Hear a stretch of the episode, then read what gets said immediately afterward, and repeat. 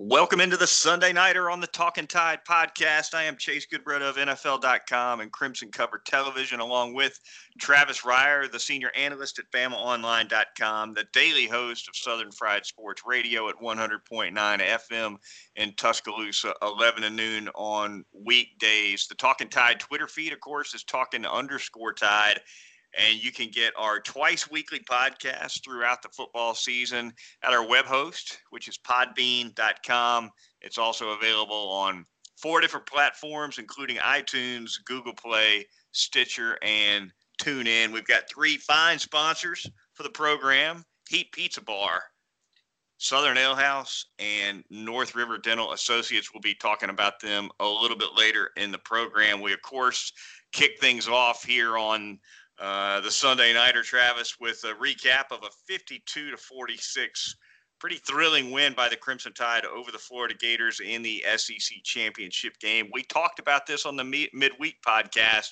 about how Florida's offense just might be able to keep up. And uh, for the most part, it did.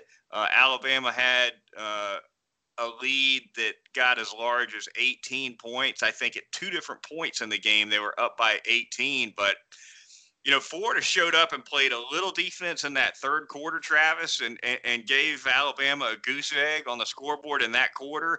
And that's how this thing ended up getting tight. It did. You know, Alabama, you felt like the end of the second quarter, right there before the half, Florida goes in to cut it to 28 17. And then in less than 90 seconds, the Alabama offense answers with a touchdown march of its own. And at 35 17, you're feeling pretty good about things there to open the third quarter chase. But, you know, Alabama at times has wobbled a little bit out of the halftime break. Uh, even games like Mississippi State, you saw it uh, last month. And that was the case again. Give Florida credit defensively for getting off the field a couple of times. And, you know, once once uh, Kyle Trask hit Trevon Grimes on the deep ball there for 51 yards over Patrick Surtain the second to cut that thing to 35-24 in the third quarter, you felt like, well, this might be one of those second halves where, yes, the Alabama offense can keep this team in front, but it might be in a position of where it where it has to because stops uh, stops didn't come in bushels for the Alabama defense in the second half.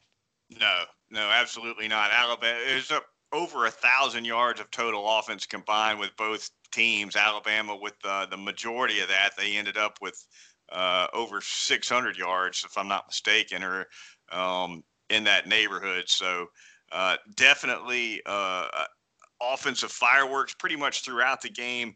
Uh, I thought yards after the catch and yards after contact for that matter were a factor, Travis. And that's not to say Alabama played great defense because they certainly did not. They gave up 400 passing yards. But I will say that that I thought Alabama's offensive weapons ran a little freer after the catch.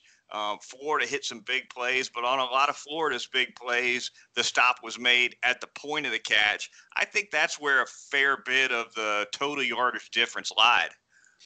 Yeah, you're talking about more than 140 yards in difference and in, in total offense. Um, you know, and there was not much of a disparity in terms of passing yards. Trask took some shots, man. You're talking about between these two offenses. I want to say there were 19 plays of 20 yards or more in the game, and only one of those came on a run play. Najee Harris had a 29 yarder there in the fourth quarter. That was the the long run of the game by by a player in the game. So uh, look, this is what happens when you get these many playmakers on the field together. That's why that sort of sense of comfort, I think a lot of people from the Alabama perspective were sensing coming off that LSU uh, win over Florida was fraudulent because Kyle Pitts did not play in that game. And if you don't think he sort of sets the table for everything that comes and everything that comes from him in that passing attack, well, you found out on Saturday night. But Kadarius Toney doesn't need a lot of help. You know, they got some matchups with him on Malachi Moore. I thought for Alabama's young sub defensive back guys like Moore and Brian Branch, it was it was a learning experience in a lot of ways. And I think they'll definitely be better for it. But again, they weren't the only guys. You know, Patrick Surtain is going to go in the first round of the NFL draft next spring, and he gets beaten a one-on-one by Grimes in in, in the early third quarter there.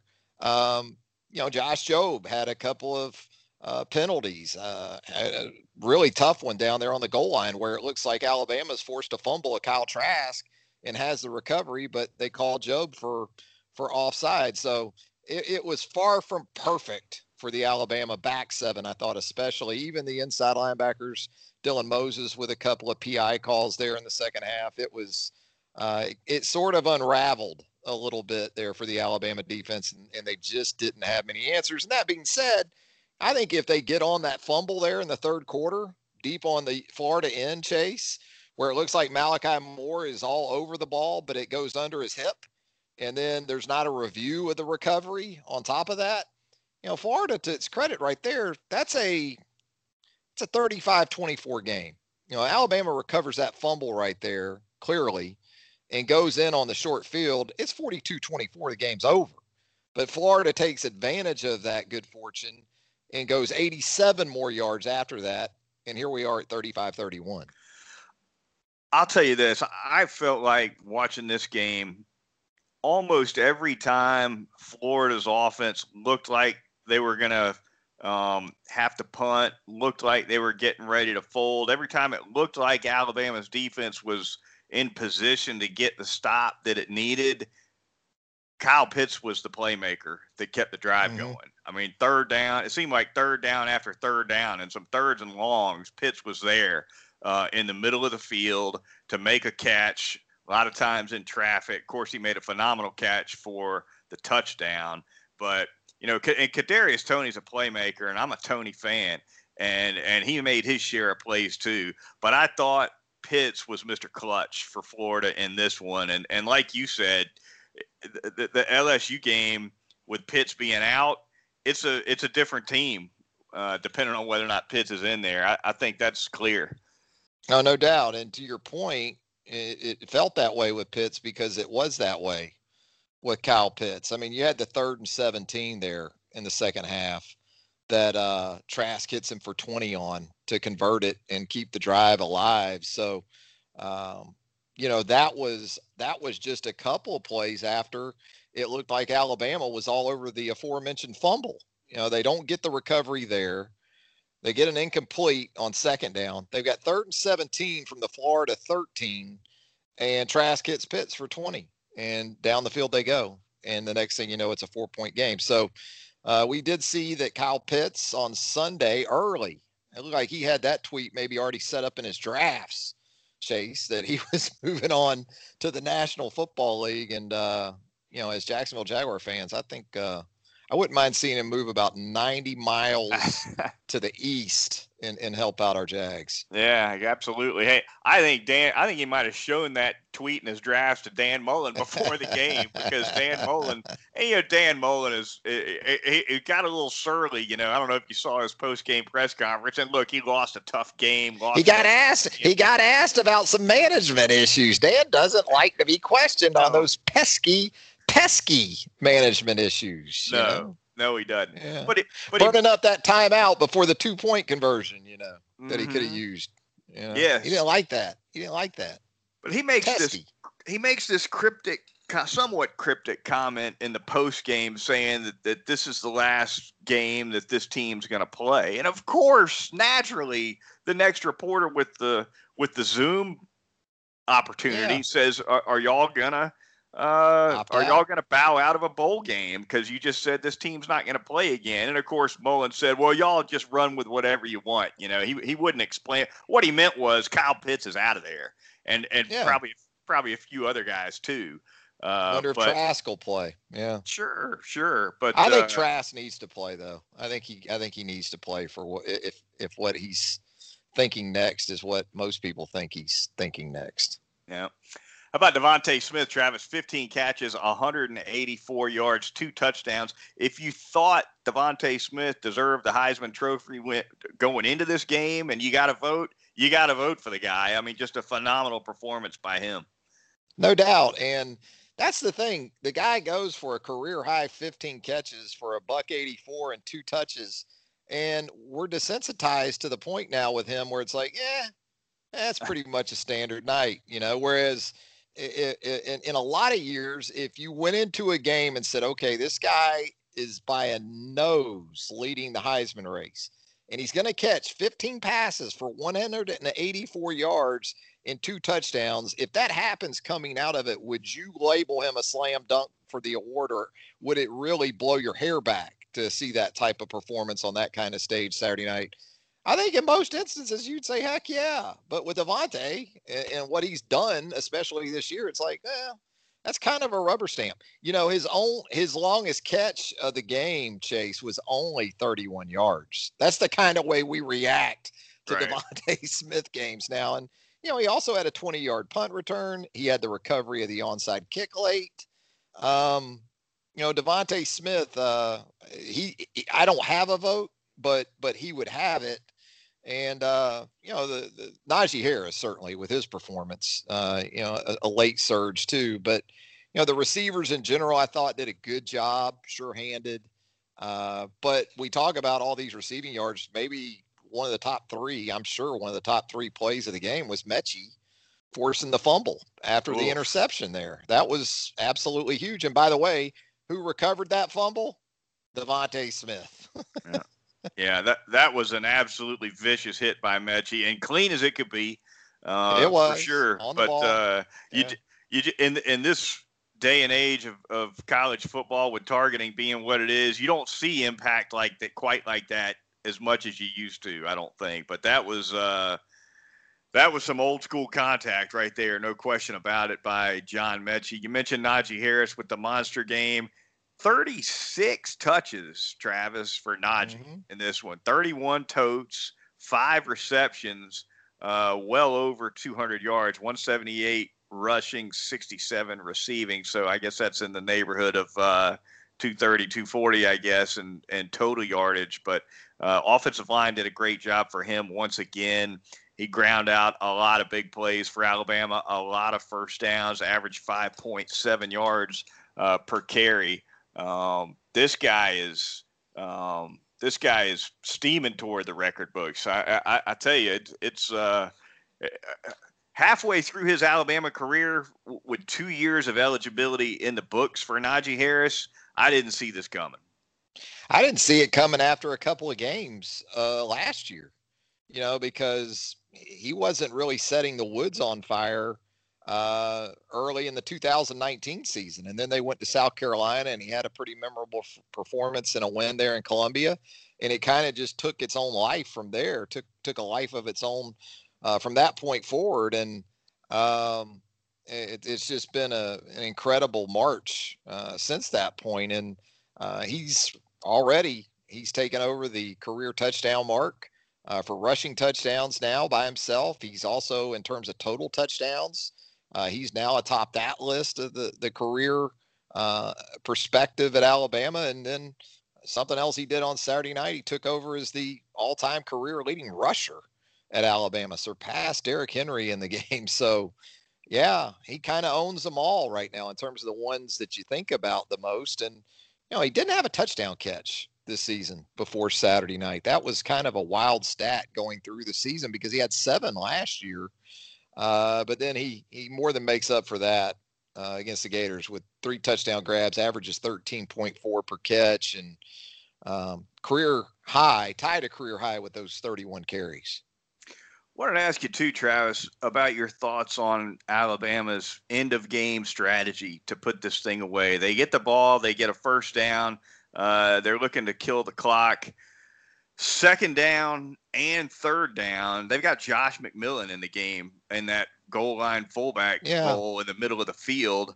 Uh, Florida gets uh, the stops you would expect. It's kind of I, I, you know, they, they telegraph what they were going to do. I think with McMillan in the game, Florida gets the ball back, and of course, as it turned out, there weren't enough seconds left for the Gators to to do much of anything. So look, it worked at the end of the day, that's all that matters that it works. But I, I found it curious for a couple reasons. Number one, um, if you're really just playing to kill seconds and you're not playing for the first down, then why not just kneel it twice? Because then you're you're taking away the risk of a fumble because uh, you know Florida's going to be grabbing at the ball if, if, if you're going to you know run a couple of plays like they did, and if you real if you want the first down, uh, they get Josh McMillan out of the game and, go for the first down. Uh, seems like they kind of went with the with the tweener approach there, and again it worked. It was just a little surprising me to see them handle it that way.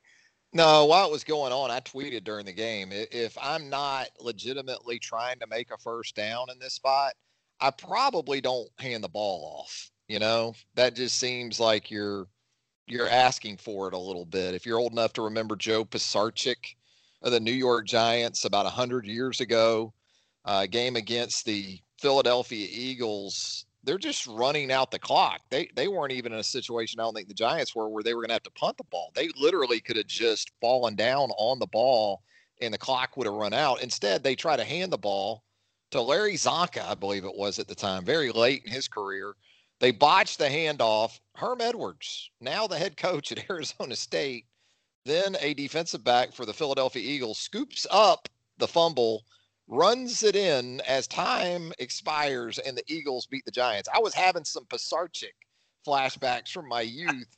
And even, you know, even with the way even with the way we saw a high school team handle it here in Tuscaloosa a couple weeks ago. Not sure if you saw the Auburn uh, Thompson uh, 7A state title game, the Missed end of that.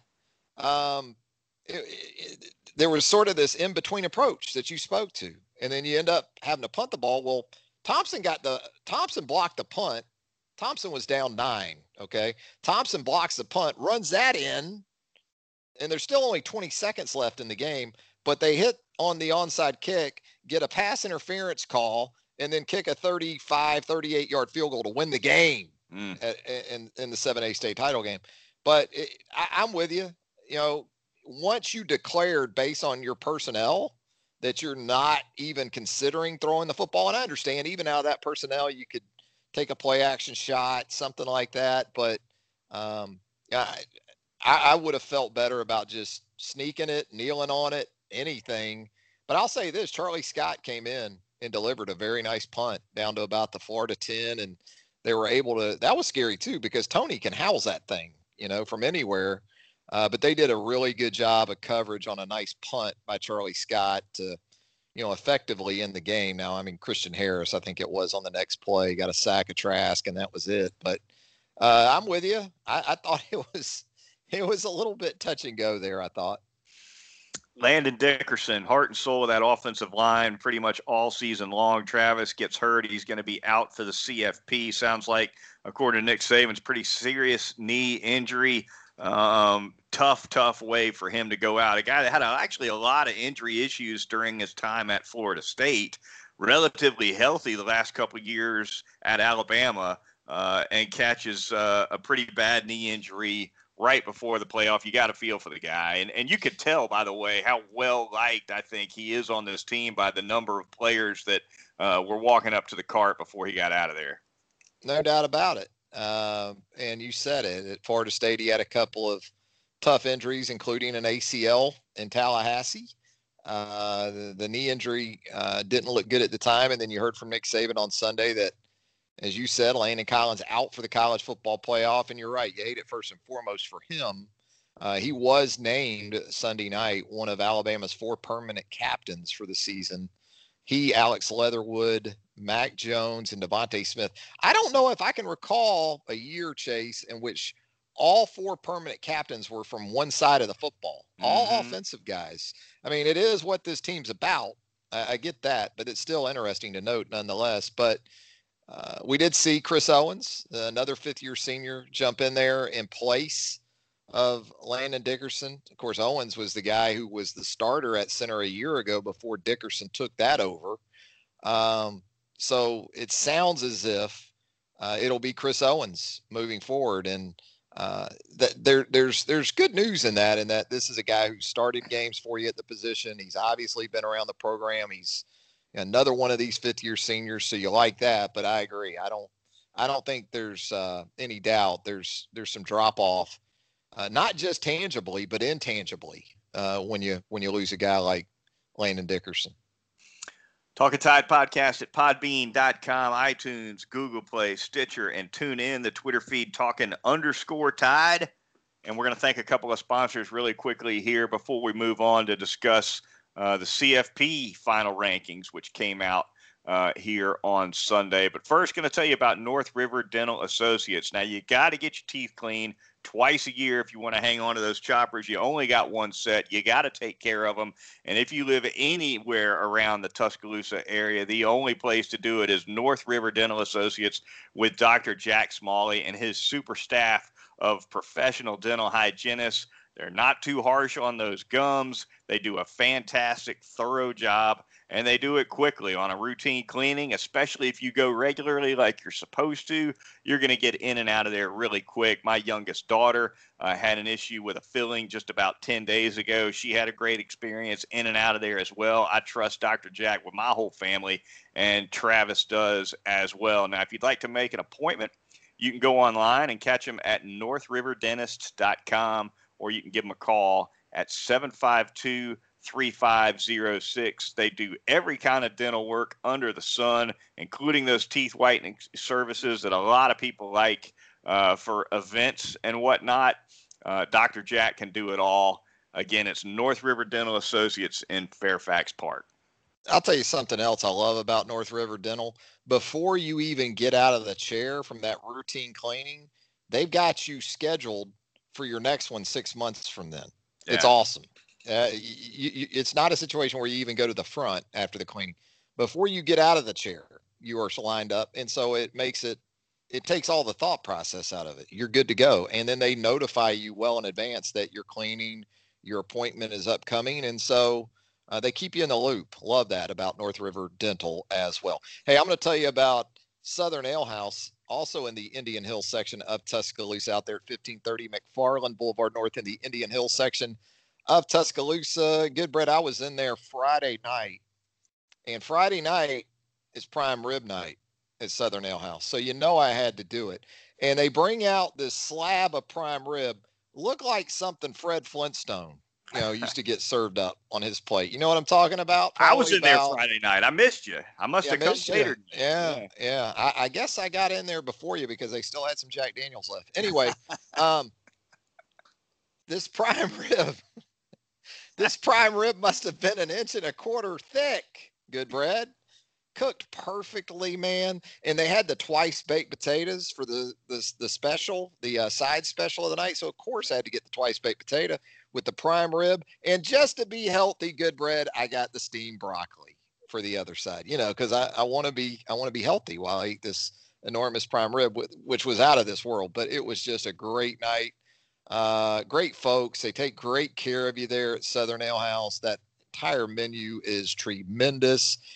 If you didn't get in on the holiday catering this time around, I would certainly recommend it in future years. Uh, great, great stuff there at Southern Ale House, 1530 McFarland Boulevard North. Also, late last week, I got by Heat Pizza Bar. I go down to Government Plaza a lot of times, right there in the center of downtown Tuscaloosa, and I walk that government plaza park, you know, try to get some steps in Goodbread. And sometimes though, when I walk that park, I take a hard right into that front door there at Heat Pizza Bar, and it never disappoints at Heat at Heat Pizza Bar. I got the Thai chicken pizza last Thursday night. Sat at the bar, maybe had me a mixed drink. Got a couple of pizzas to go for the fam, and uh, it was great as always. Frank and the crew at Heat Pizza Bar, it is just out of this world. I'm just saying, the best pizza I've ever put in my mouth, and I've been to Chicago, been to New York, been to Greenwich Village, I've been to Brooklyn, okay, I've been to Queens, I've had the Chicago style, which is more casserole than actual pizza. None of it, none of it tops Heat Pizza Bar, downtown Tuscaloosa at Government Plaza like a tractor beam on your walk over there. That my steering, my my my steering, yeah. Oh. Talking Tide podcast at podbean.com, iTunes, Google Play, Stitcher, and TuneIn. Chase Goodbread here, along with Travis Reier. We're going to talk CFP here a few more minutes before we get out of here for this episode of the Talking Tide podcast. And Travis, things broke with the CFP exactly. It was all chalk, right? Alabama number one. Uh, of course, you had Notre Dame sliding in there at number four, despite a pretty ugly loss to Clemson in the ACC title game. That'll be the Rose Bowl matchup, of course, the Crimson Tide and Notre Dame. We'll be talking about that one uh, extensively here on the podcast before that one goes off. And then, of course, you'll have uh, Clemson and Ohio State, who were the two and three seeds, squaring off in the Sugar Bowl. Uh, a couple of thoughts about how things broke. Of course, Texas A&M on the outside looking in finished at number five. Oklahoma ends up at number six. I just want to know, Travis, how do you justify Ohio State at three over Notre Dame at four? I mean, look, I, and I don't want to hear about the uh, I, I get it. Clemson ripped them. I get it. They're the first team to make the playoff, if I'm not mistaken, having lost a conference championship game. But if you want to talk about resume, okay, let's look at what Ohio State did versus what Notre Dame did. You can't. I don't think you could justify putting Ohio State over Notre Dame. But of course, it broke that way because the CFP is not going to match Clemson and Notre Dame for a third time this season unless they have to in the final. Yeah, I think you you answered it perfectly right there. Um, you, you, you, it's not supposed to be that way. That's what they tell us, right? But absolutely, they did not want to give us not only a rematch from the conference championship game, but a third matchup this season of the the Irish and the Tigers. And given the way that game went down in Charlotte on Saturday afternoon, I think they also figured there wasn't going to be a lot of intrigue. There wasn't going to be a lot of interest. Now, look, if that game had gone to overtime on Saturday and Clemson had won to tie things up at 1 1, okay, then maybe you go ahead with the third game in a semifinal. But with the way Clemson dominated, that wasn't going to sell at all. Um, so you get the helmets with Alabama and Notre Dame on the fields together. You had a great semifinal a year ago with Clemson and Ohio State because you can sell, so you can sell that uh, as well. Uh, and that's that's it pretty much laid out the way I expected it to, mostly because of what you said about Notre Dame um, and Clemson not meeting for a third time, at least not in a in a semifinal. What'd you think of Jimbo's argument over in College Station? Uh, I wish Jimbo would slow down so I could understand, you know, half of what Jimbo says. But um, you know, Jimbo did what he had to do. You know, that's what you have to do in that scenario. He he's right in that you know, before you've seen one loss, non conference champion SEC teams, Alabama, uh, get into the, the college football playoff. So there had been a precedent there for that. Um, but I, I, didn't ever get the feeling, and I know the committee chairman on Sunday seemed to be pretty high on the fact that, you know, in comparison to say Notre Dame, when really probably the comparison should have been with Texas A&M and Ohio State more than Notre Dame, but it, it sort of came down to Notre Dame and A&M that the committee liked Notre Dame's other win in addition to Clemson, that being a road win over North Carolina, uh, maybe more so than than they like the depth of wins for A&M. But look, this is a season in which, you know, as we know, it was conference only in the SEC. So I think Jimbo's argument had some merit too. I think I think A and M needed though one more one more high quality win to leave with the the committee here down the stretch and you know games like Tennessee that wasn't that wasn't going to get it done on the the last Saturday before the the final four was selected. The semifinals in my opinion and I, I haven't done the math on it but just uh, my blush opinion on it semifinals tend to be routes. We had a lot of runaways over the history of the CFP and semifinal action. So a couple, some of them have been close, uh, but a lot of them have been runaways. What do you see in these semifinals, Travis? Do you see runaways in these two games for Alabama and Clemson, who are pretty much prohibitive, number one and number two, or do you think both of these will be tight? You know, I think I like this is just very early uh, in the in the previewing process. I think I like Notre Dame's chances of covering. Is it 19 or something like that that the Irish are getting against Alabama?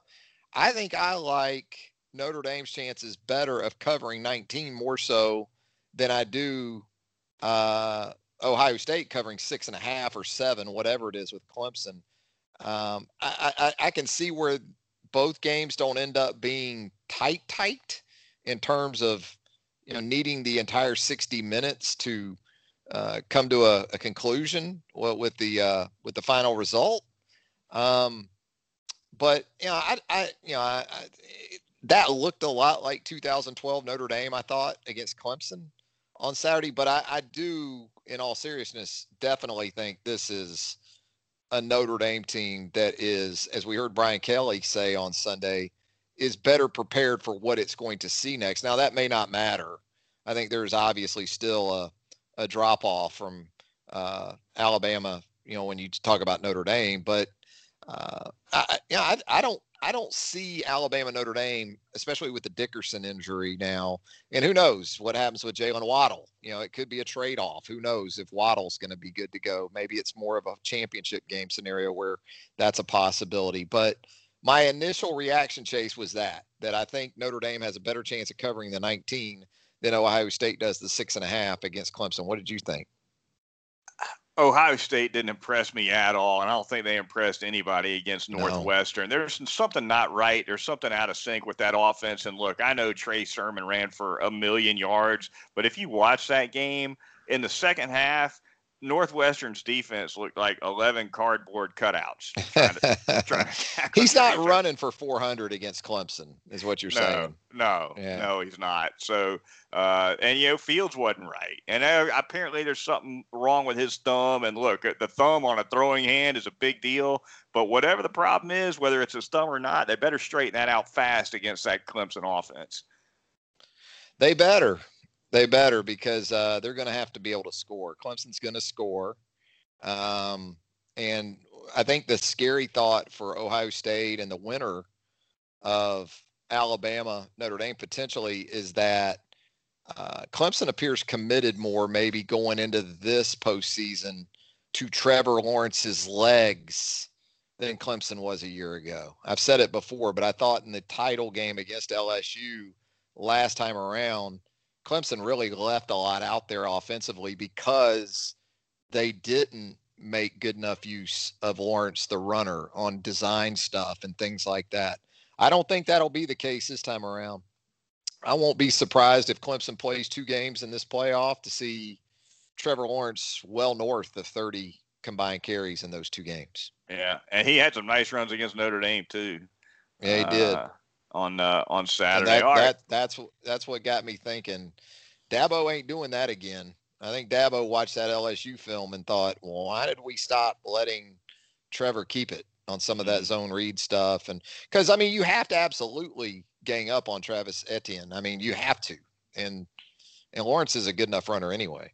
Yeah, yeah. For you'd think a guy six six that stands that tall in the pocket wouldn't be able to kill you on the ground, but he absolutely can. Sure, he uh, can. He's yeah. he knows what he's doing. He's he's fast. He's pretty quick and he's instinctive. You know, he sometimes he gets behind those offensive linemen and just grabs them by the back of the jersey and rides them. Uh, and, uh, and if we're being honest about the Alabama defense potentially in a matchup with Clemson, you haven't seen many Alabama linebackers just absolutely stone folks. You know, uh, or or you know make make type of Reuben Foster type hits. So I don't know if you go into a game against Alabama all that worried about the physicality of it at the linebacker level. And and now I'm not talking as much about Will Anderson. I don't think you want that guy hitting your quarterback. Um, but you know, until Dylan Moses and uh, we saw this against Missouri, I guess, in the opener. But since there, there, there's not a lot of footage of those guys just absolutely stoning running backs or quarterbacks in the run game. That is going to do it for this edition of the Talking Tide podcast. Merry Christmas and happy holidays. Travis and I will be back with you uh, a few days before uh, New Year's Day when Alabama takes on Notre Dame in the Rose Bowl for the national semifinal. Kind of halfway between Christmas and New Year's. Uh, we will be back with a preview podcast. Looking forward to doing it. Until then, we'll talk to you next time on Talking Tide.